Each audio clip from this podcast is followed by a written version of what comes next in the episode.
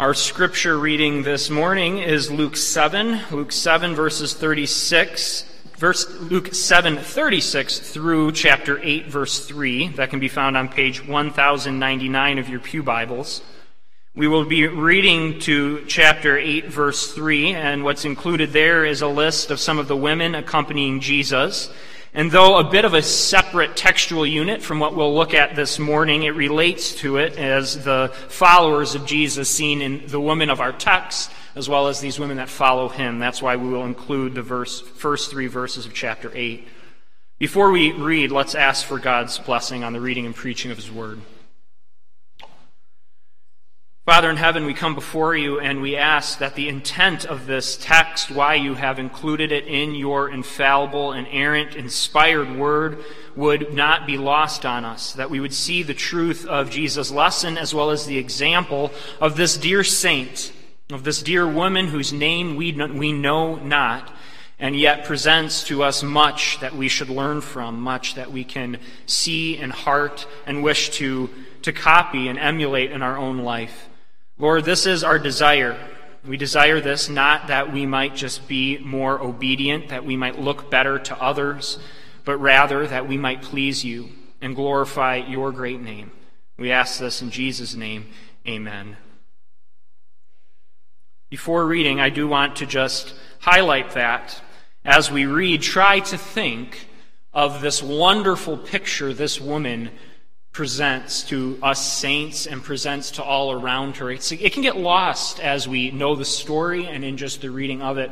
Don't let this be lost. This is a tremendous picture of love that this woman portrays to, to Jesus Christ and to all of us. Luke 7, verse 36. One of the Pharisees asked him to eat with him.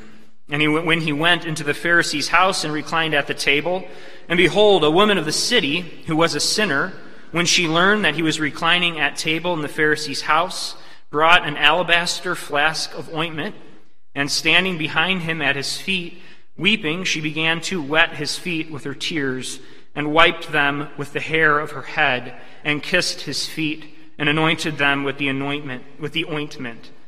Now, when the Pharisee who had invited him saw this, he said to himself, If this man were a prophet, he would have known who and what sort of woman this is who is touching him, for she is a sinner.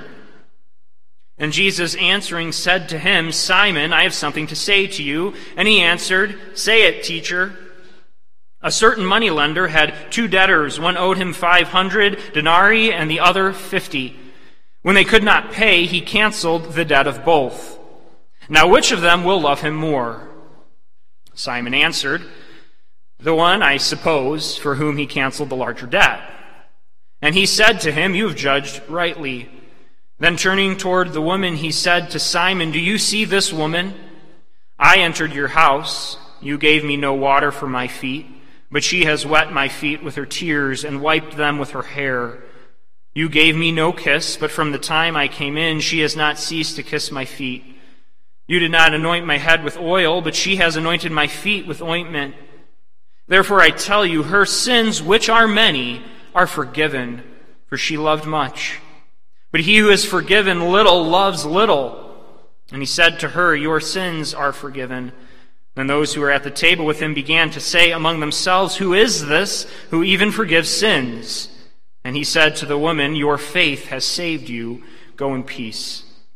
Soon afterward, he went on through the cities and villages, proclaiming and bringing the good news of the kingdom of God, and the twelve were with him, and also some women who had been healed of evil spirits and infirmities, Mary called Magdalene, from whom seven demons had gone out, and Joanna, the wife of Chuza, Herod's household manager, and Susanna and many others, who provided for them out of their means. Thus ends the reading of God's word. People of God, directors, authors, writers, whatever, whatever means they're using, like to use twists or cliffhangers, like to use an unexpected part of the story to grab your attention. And that's true of what we see in books and TV shows and movies and everything else. In fact, the hallmark of a, a binge worthy TV show is that it always leaves you wanting more, and the way it seeks to do that is to have twists and turns. The unexpected happens. Now, a good writer will not overuse this, and it would become just a, a, desire to manipulate the audience's attention span and continue to provide twists just to keep them interested. A good writer would rather have these twists mean something, and a great writer will actually have these twists produce a point. Even something that's meant to cause us to stop and be so surprised and be so, so taught by this twist and turn that we would actually seek to change something. And that's what you see in this text. What do I mean? Jesus has done something amazing here and amazing to us, the reader. As you're reading this text, what you find is a desire to magnify your own sin. What do I mean? Rather than relating to Simon, this respectable Pharisee, this wealthy man who seems to have it all together, by the end of this story, you would like, hopefully, to see yourself not with him, but rather with this woman who is repeatedly described here as a sinner or who had a sinning past. And though a human heart in its default mode tries to minimize our sin, tries to push it away, tries to say it isn't so bad, I didn't do that, I, my debt isn't as great as you say, that's what a human heart desires to say. Well, the twist here is so amazing that if you grasp the meaning of this text, a believer doesn't desire that. You don't actually desire to minimize your sin, you actually desire to magnify it. Why? Because the whole point that Jesus is saying is if you see the depth of your sin and what you're forgiven, you love more. And so we almost do this twist where those who would start and be like Simon and want to say, no, no, we're not like that. And if we're grasping the point, say, oh, actually, yeah, I am pretty bad, and here's why. It's not to make light of sin, it's to understand the depth of it to understand what Christ has done. And this text also wonderfully presents us with two examples. One is a saint who we cannot deny gets it. One who is able to show faith and love that is an example to the whole community, and one who doesn't get it. One who sees that he, they, they don't respect Jesus, they don't love him. What's interesting is that this woman doesn't say one word in the text. She doesn't speak at all. Yet, this is one of those cases brilliantly put here in the Gospels when actions speak louder than words. And she doesn't need to say a thing. She doesn't need to say one word for us to grasp so much about her and a lesson to be learned from her and her love and devotion and the honor that she places on her Savior. And we'll see that as we go through. First, we'll look at the scene and setting. The scene and setting of this, this meal, this feast. First, we'll look at the host Simon. The host Simon. Jesus invite, is invited to the house of this Pharisee, who is Simon. And we're told that he invites Jesus there, and we're left to guess about Simon's intentions. Why has Simon invited Jesus? He is a Pharisee, and up to this point in Luke, the Pharisees haven't really been painted in, a, in a, an honoring way. And so, should we take Simon and what he's doing here as, as somewhat of a, a an undercurrent to desire to trip Jesus up? Is that what's going on? Is his desire there negative towards Jesus and not loving? Is, is that what Simon has done here? There are those who take it many different ways. I don't think that's the best way to take it. I think what you see from the text is a Pharisee who wants to see Jesus for himself. He wants to, to, uh, to judge Jesus for himself, and so he seems to portray an element of honor to Jesus. He calls him teacher in the text. He invites him as a guest of honor. And so there doesn't seem to be this negative way about him. But you do, I think, see his doubt as well as the reason he's called Jesus when he questions and says, This must not be a prophet. It occurs when this woman touches Jesus and through this scene. And Simon says he must not be a prophet or he would know this woman and who's touching him. And so it would seem then that Simon called this banquet, invited Jesus to come so that he could see is he really a prophet? Is he everything he's cracked up to be? Now, what about the seeming dishonor that he doesn't provide the, the, the, foot cleansing and the anointment and the kiss and these things? It's hard for us to say today just how normal those activities were. Was it required at every feast? Did that take place? Some say yes, some say no, that was not required. And so we, we shouldn't necessarily say by the, by the very fact he didn't do these things, it meant he was clearly trying to dishonor Jesus. But we can certainly say that he was not trying to do all he could to honor Jesus. He was not doing everything. He was not going the extra mile to provide that honor and show his respect of Jesus that he could have. So, what we see is one questioning with doubt, and likely a doubt expecting a negative answer, expecting to see in Jesus something he actually disagreed with. And that's, that's where Simon is coming from. Now, a few words about the meal itself. The context indicates that this was a large meal, more like a banquet. And in these larger meals of the day, they would recline at the table, they would lean on their left elbow, their feet would be spread out behind them as they were towards the table in a circle. And this explains why the woman was able to have such access to his feet. This is not a comical scene like this woman's crawling underneath the table or something. The feet were quite accessible out behind. And the nature as well of these banquets were such that they were open to the public. And that's important as well. It's not as if you can think you had this small party at your home and then in walks this notorious sinner and she just opens the door and comes in. That's not the case. Usually these meals were held outside in a courtyard and the public could enter. They would sit or stand around the circle. They would observe the conversations. They would listen to them. Maybe they would get some of the leftovers. So many were expected to come in to these larger banquets and parties. It's not a surprise then that this woman was there. It's not a surprise to Simon even that this woman could be in attendance. But what is a surprise is the way this woman intrudes into this circle intrudes into their banquet, into this family party. And so we see in this scene and setting the host Simon, but now let's look at this intruding woman. This intruding woman. She's unnamed, and as I already said, she doesn't say a single word here. She's called by Luke a woman of the city who was a sinner. Simon calls her a sinner. Jesus himself says that her sins were many. This woman was a known sinner. Many try to speculate what was her sin? What was this sin? And the most common guesses, and they're, they're, they could be very accurate, were some kind of adultery or likely some kind of prostitution, but we don't know that, and quite frankly, we don't need to know the nature of the sin itself, but that she was a great sinner, and everyone knew it. Everyone knew her identity. Everyone knew that she wasn't accepted in that sense, not that she couldn't attend a banquet, but she wasn't accepted by those. There wouldn't be friendship or fellowship there. She would be pushed aside. She'd be ignored. This was an outcast of the society. She was a sinner and a grave sinner at that. That's the identity of this woman, but is that all we know about her? No. We start seeing the beauty of her actions, the beauty of her love in what she does here by coming first to a Pharisee's house who clearly would have no place to accept her. Stand along the outside, but don't you dare come and touch any of my guests. Don't you dare come into this presence. That would be Simon's thought.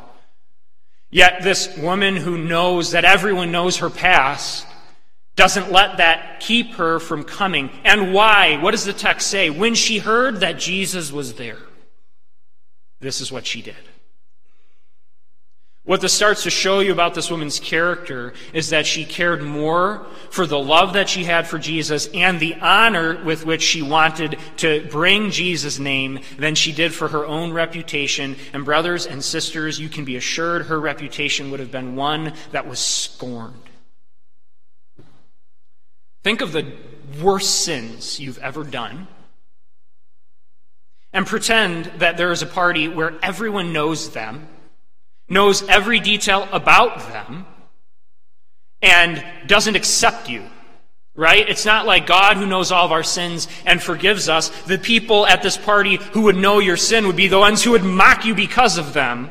That's the type of, of group who knows the deepest depths of these sins you've done. Now think, would you go to that party and attend it and do such a, a, a action so, so open, so clear? Where you would publicize yourself, you'd be putting yourself before everyone and, and hear their mockery, hear their gasps at what you're about to do. That would likely keep many from, from doing this. Public fear, fear of what others would think of you. But she has been so forgiven by Christ, her love for him is so great that that doesn't stop her. In other words, she will bear their scorn for her Savior. A beautiful picture. So we see that. We also see that she was willing to place herself in this, this path of public scorn because she loved Jesus, yes. And then through that, we can ga- gather that she likely had had a prior contact with Jesus. This doesn't seem to be her first time either meeting him or hearing him. Remember, her reason for going was that she knew he was there. This means she had either heard or been in contact with him before, and it also very likely means that she already believed and had already put faith in Jesus. The actions of this woman is not one who's coming to get to gain repentance. She doesn't make a request. She doesn't come before Jesus to say, Forgive me, Savior, of my sins. There is no request made. This seems to be an action fully to express her love to Jesus to honor his name, and so she likely already believed before even coming to this party. Jesus may well have known her already and had that contact with her. The text seems to indicate that by what isn't said, by what she doesn't do. You see the, the depth of her love, too, in her tears. And what these tears are described, it's not like she had just wet eyes. It's not like her eyes got a little misty. The, the word used here in the original language is that these tears were like fountains. They were flowing from her eyes, enough that the text could actually say she wet his feet with her tears. She was deeply emotional. Likely a mixture of joy and sorrow that we find even in our own hearts for a sinful past wiped away by Christ. Again, this doesn't seem as if she's doing this so that she could be forgiven. It's rather an expression of this thanksgiving and honor and love to Christ himself. And you see the depth of her emotions there as, the tears pour from her face. That's another thing we likely wouldn't do, especially in our context, which isn't a good one. We don't show emotions. We think it's bad to show emotions. We think we should hide these things, and we do that too much, quite frankly. But even so, any one of us would, would find it difficult to have this amount of emotion be pouring from us in, in a circle of hostile people, those around us who would scorn us. This woman was performing an act from a heart that showed love, and now, adding to that, she brings this ointment or this perfume, which would have been likely, if not her most expensive, her most valuable possession, one of them and she pours it all over Jesus' feet. So then look at this loving picture. She's willing to bear the shame of the entire community. She's willing to part with significant wealth on the feet of this person, this man, her Savior. Normally, what that would be done in that day and age, if you would anoint the feet at all, you would use olive oil. It's much more common much less expensive. That's what you would use, but that's not good enough for her. She takes likely what was her savings or her most valuable possession and uses it up right then and there. What a heart of love.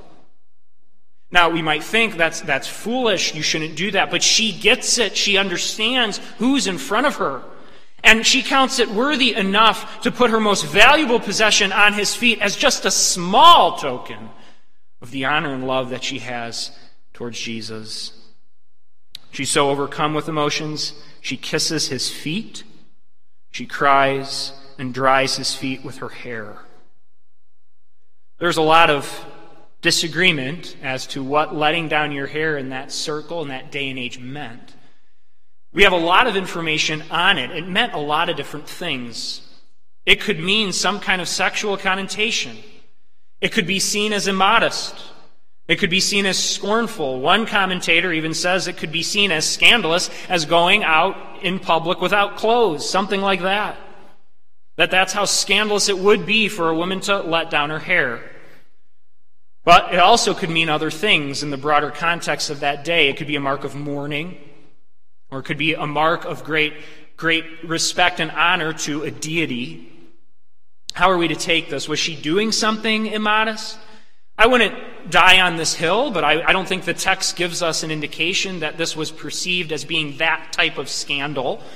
And the reason I would say that is Simon's response. Simon's response doesn't seem to be one that critiques her action per se, as much as the identity of the one doing it. Remember, he's saying Jesus should know that this is a sinner. How could he allow her to touch him? And so it doesn't seem as if he's, he's aghast at the very fact that Jesus would allow this, even, this action to even be done to him. Rather, it's the one doing it. So I don't think we need to take it as if it was as scandalous as that, but we should see that this was a mark of incredible humility. That she would let down her hair. 1 Corinthians 11:15 describes the hair of a woman as her crown, her glory, her beauty. So she lets that down and wipes the feet so here's this picture. This is what one commentator says. In a gesture of abject devotion, she stoops and lets down her hair, her crown, and glory to wipe the dirt caked feet, now soaked with oil and tears. The woman's low reputation makes her unwelcome by a hostile com- company. The offensive nature of feet in this society makes her actions even more significant. The ultimate insult to a vanquished enemy is to make an enemy a footstool. The lowest slave was the one who had to clean feet. And it wouldn't even be an Israelite, it would be a Gentile of the lowest order who would be called to wash someone's feet. John the Baptist, remember, says to express how unworthy he is of the coming Messiah, says he can't stoop down and unlatch his sandal. That's how unworthy John the Baptist is. Well, look at what this woman does. She takes her very soul, her very self, and comes before him, uses her own tears to wash his feet, uses her own hair, her crown of glory, to wipe them, and takes all of her wealth and pours them on his feet. This is why Though the woman is unnamed, she remains in the gospel as, a, as an example of such love, of such obedience, and of such faith. This is an action of faith. This is an action of a follower of Christ who gets his identity and gets what's been done for her and her debt. It's a beautiful picture. And then we see Jesus' lesson. This is our second point Jesus' lesson, this parable. The woman's identity, Jesus' inaction, leads Simon to conclude he must not be a prophet. Simon then shows something about his own heart. He's afflicted with that all too common fallen condition of human pride. Because what is Simon saying? He doesn't think Jesus is wrong or in danger to come into his house and to endure his touch but he is to receive this woman's touch. Simon thinks he's far more righteous, far more able to receive that. In fact, by his actions, he's thinking that God himself, through a real prophet, would have nothing to do with this sinner. That, that God himself has no right, has no part in such a life. And by implication, he's also saying, but God should have a part to play in my life my friend's life. We're the holy ones, we're the saints, not this sinner. So he's afflicted with that, that pride and self righteousness that, that doesn't let him even see what's going on right in front of him. Whether he thought that her touch would make one ceremonially unclean or just the mere association with one such as her was shameful, we don't know. Likely it was both. No real prophet could allow this. And so Jesus responds to the parable. Very simple parable, incredibly effective and simple, and incredibly that twist that we were talking about in the beginning of the story. He so turns it on him that you see and you hear in Simon's answer that he gets that he's been cornered. Well, I, I guess the one who's been forgiven more. It's like, are, are, you are you crazy? Of course it's that one. And he has to admit it, but he says, "Well, I, I guess That's the one who's been forgiven more. That's the one who will love more. It's such a simple lesson. He who is forgiven more loves more. And if you don't think you've been forgiven that much, you're not going to love the person that well. You're not going to have that great of love for them. Simon's issue, and quite often our, our issue that we fight against, is that we see our debt so small. We see it as, as, as like someone picked up our dinner bill. And you know, you might say to someone who did that, oh, thanks, that was very nice of you. That's great. But to the one who, who paid off all of our debts, student loans, house mortgages, credit card debts, whatever there could be, paid it all off, would we just say, you know, that was nice of you, thanks? Or would you have so much respect and love and, and devotion to, to this person? We get it. It's so simple, we get it. And yet it's a hard lesson for us to learn because our heart wants to fight against it. We want to minimize our sin. But what we see here is Jesus says, don't do that. Fully understand your sin, but understand that when forgiven by me, you have so much to love. You will not love God more by mentally shrinking your debt, but you will certainly love your neighbor less by doing that. You will not love God more by mentally shrinking your debt, but you will certainly love your neighbor less because of it. And that's what Simon does. If we don't understand the depth of our sin, we don't understand our Savior, and we don't understand His love, and are thus left with no capacity to perform such an action as this woman. Someone whose heart's not fully engaged would never do what this woman does but someone whose heart truly sees their forgiveness, the depth of their sin, does this thing. Loves the Lord Jesus Christ. She proves true Jesus' parable.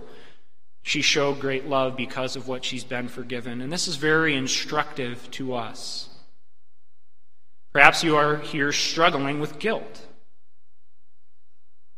With guilt that you've asked for forgiveness for it's, it's maybe years, years in the past, but something that still brings to you great shame and great trials. Perhaps it's something you're dealing with currently. Well, what does this tell you to do? What does this text tell you to do? Don't try to minimize it or ignore it, but use it as a way in which you draw near in love and show love to Jesus Christ Himself because that debt, that guilt is forgiven. He who is forgiven little loves little. Let's turn it as a part of our theme, as a part of the point of the message, to a command, to a charge. Live as one who has been forgiven much. That's what we're called to do here. Live as one who's been forgiven much. Jesus is showing that this woman sees herself properly, and if we all see ourselves properly, we will see how much God has forgiven us. We don't need to sin one more time to have such a debt that we would be able to express the same love as this woman. It's not as if we need to stockpile more sin to be forgiven much. We all have plenty. But if we had a better understanding of what it is, we have a better understanding of the love of Jesus Christ and what he's done. And that's the point. In verse 47, Jesus has said to her that she's forgiven, for she loved much. He's not saying there that it was her love that enabled her to be forgiven, that her love earned her forgiveness. That's not his point. Rather, what he's saying is that her faith was proven by her love. It was displayed. In fact, love is the fruit flowing from faith. Love is the fruit flowing from faith. And so when he says that, that, that she is forgiven, she loved much, what it's saying is that she believes in me, she's forgiven, and look at the fruit of this love. Look at the fruit of the faith. Verse 47 Therefore I tell you, her sins, which are many, are forgiven. And verse 48 Your sins are forgiven. And then you see it in verse 50. And he said to the woman, Your faith has saved you. Go in peace. It is faith that saves. This woman with a sordid past, a reputation horrible, is placed before the Pharisee and all gathered there as a saint of a higher quality than they, one who truly believes, who loves, and went as far as she could go to show that love to Jesus. Proud sinners are always able to pass over their sin very quickly. Perhaps there will be a, a time of repentance, maybe some displays of that repentance and grief, but proud sinners go very quickly from the confessional to the judge's chair. And it results in a time in which there seemed to be no learning of the lesson of what you were forgiven. And it shows that you truly didn't grasp it if you just, if you just put enough time in to show that you're forgiven or, or were sorry for what you did, and then you go immediately back to just judging others and showing pride. Did you learn this lesson? And the answer is no. And on a certain level, we, we all do that. That's why we learn this lesson every day of our lives and must learn this lesson every day of our lives. But for some of us, we need to hear that because we don't get it. That if we just move right from, from yes, I'm sorry, to now I judge, to now I count myself as better, you don't get the gospel. You don't get the love of Jesus Christ. Ask yourself, do I love, do I lack love for God and neighbor? If yes, then I need to ask Him to help me understand my debt. You need to be able to see your sin more clearly, because it's wretched. There's not one soul here who couldn't be described as this woman was a woman of the city, a man of the city, a sinner, a man or a woman whose sins were many. It's actually part of sanctification that we see the clarity of our sin that doesn't overwhelm, but as Jesus' point is here, it makes us love him all the more. Not only does this show the, the love that we are to have for sinner, uh, the, the love that we have for Christ, it also shows the identity of Jesus Christ himself. And as well, the fact that those at the party don't get it. They still question among themselves who is this? Who even forgives sins? The woman gets it, they don't. Jesus proves that he is indeed a prophet here. Simon had, had said, well, if he would know who this woman was, he'd be a prophet, and he did. He even proves that prophetic office even more by knowing what Simon was thinking and teaching Simon according to a lesson that Simon didn't utter. But he also proves that he's more than a prophet here because he forgave her sin and had the authority to do it. Don't you love the portrait of our Savior here, which is reflected by this display of the woman? What do I mean by that? Simon would have wrenched her wrist away, pushed her away, and said, Get away from me, you sinner. You don't even read of Jesus doing anything like that. He allows her to come and display this love. He doesn't turn her away and then actually goes and defends her in front of everyone there. What a compassionate Savior we have. The only one who would have a right to look at someone else and say, Get away from me, you sinner, is one who doesn't. He doesn't do that. In fact, he forgives and tells this woman, Go in what? peace. Peace is, is greater than fare thee well, have a good day. Go in peace. She knows peace with God. She knows peace with the Son. And her sinful past is gone. Doesn't even matter anymore. What a picture of our Savior and that's why we also read the, the three verses of chapter 8. Look who's in his company. These women, some of whom had been demon possessed, some of whom were in a Gentile court, and Jesus didn't turn them away. This is the church. We are the church. The poor that Jesus brings in, the poor that Jesus loves. And so, Learn the lesson, people of God. He who is forgiven little loves little. Live as one who has been forgiven much. Amen. Let's pray. Jesus, we come before you, having witnessed a beautiful picture from your word of not only an expression of saintly love, but the expression of your own love towards your saints and towards your people. We see the fruit of faith here, and we ask, Lord, that we would have this fruit of faith. Though you're no longer here bodily, though we cannot come before you and wash your feet or do acts of devotion towards you in this way, in that physical way, we certainly can towards your people and to, to the lost. We certainly can show the love we have for you towards our neighbor.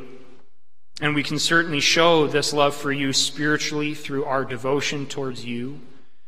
And that it would be every time we come before you in prayer, every time we sit down and open our Bibles for devotions, every time we gather for worship, it would be to enact what this woman did, to come before you and show love and honor towards you that we would like to declare before the whole world what Jesus has done for us, and we aren't afraid to, to announce our, our, our shame and be scorned by the world to do it.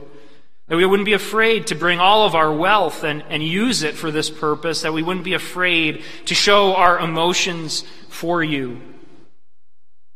Lord, we pray that you would work this in our hearts, that we would be those who see our debt and thus love greatly. We ask this in your name. Amen.